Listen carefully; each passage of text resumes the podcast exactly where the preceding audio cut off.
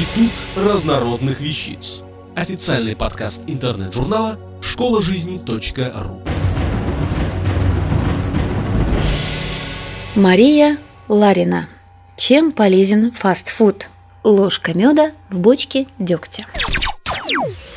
Пицца, тортик, колбаска, картошка фри. С точки зрения здорового образа жизни все эти продукты – безусловное зло. Но все мы люди, и в том или ином количестве так называемая мусорная еда попадает в наши холодильники и тарелки. Но один человек на постоянной основе ест пончики с хот-догами и не грустит, а другой раз в месяц зайдет в Макдональдс и потом долго мучается угрызениями совести.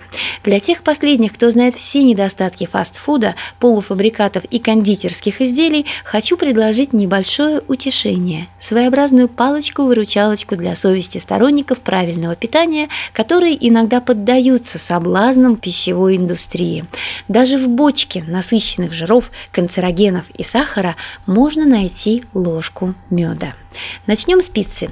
Речь пойдет о магазинном или ресторанном варианте. В пицце домашнего изготовления все-таки есть возможность выбрать полезную начинку или нежирный сыр.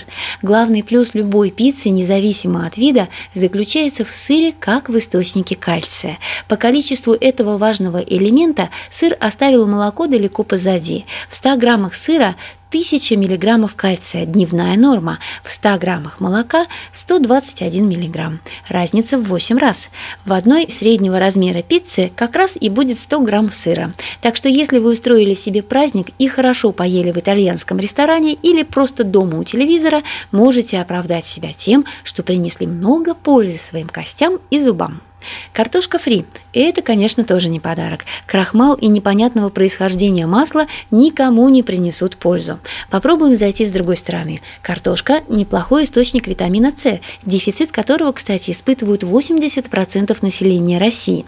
Но витамин С разрушается при традиционных методах приготовления картошки – варка, жарка. А вот при обжаривании во фритюре этого не происходит. Так, в большой порции картошки фри из Макдональдса содержится 30% 10% дневной нормы витамина С.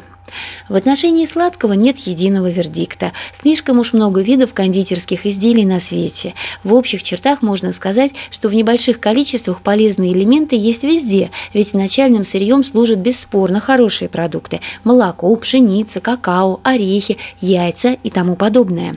Другой вопрос, что из всего этого остается в результате глубокой промышленной переработки. Поэтому самостоятельно приготовленные продукты обычно более полезны. Например, блины – Жира, безусловно, в них будет много, но ведь и полезных элементов немало. Все-таки они делаются не из непонятных химических субстанций, а из молока, яиц и муки. Или еще пример, если вы выбираете между шоколадными конфетами и домашним печеньем, то лучше остановитесь на втором варианте.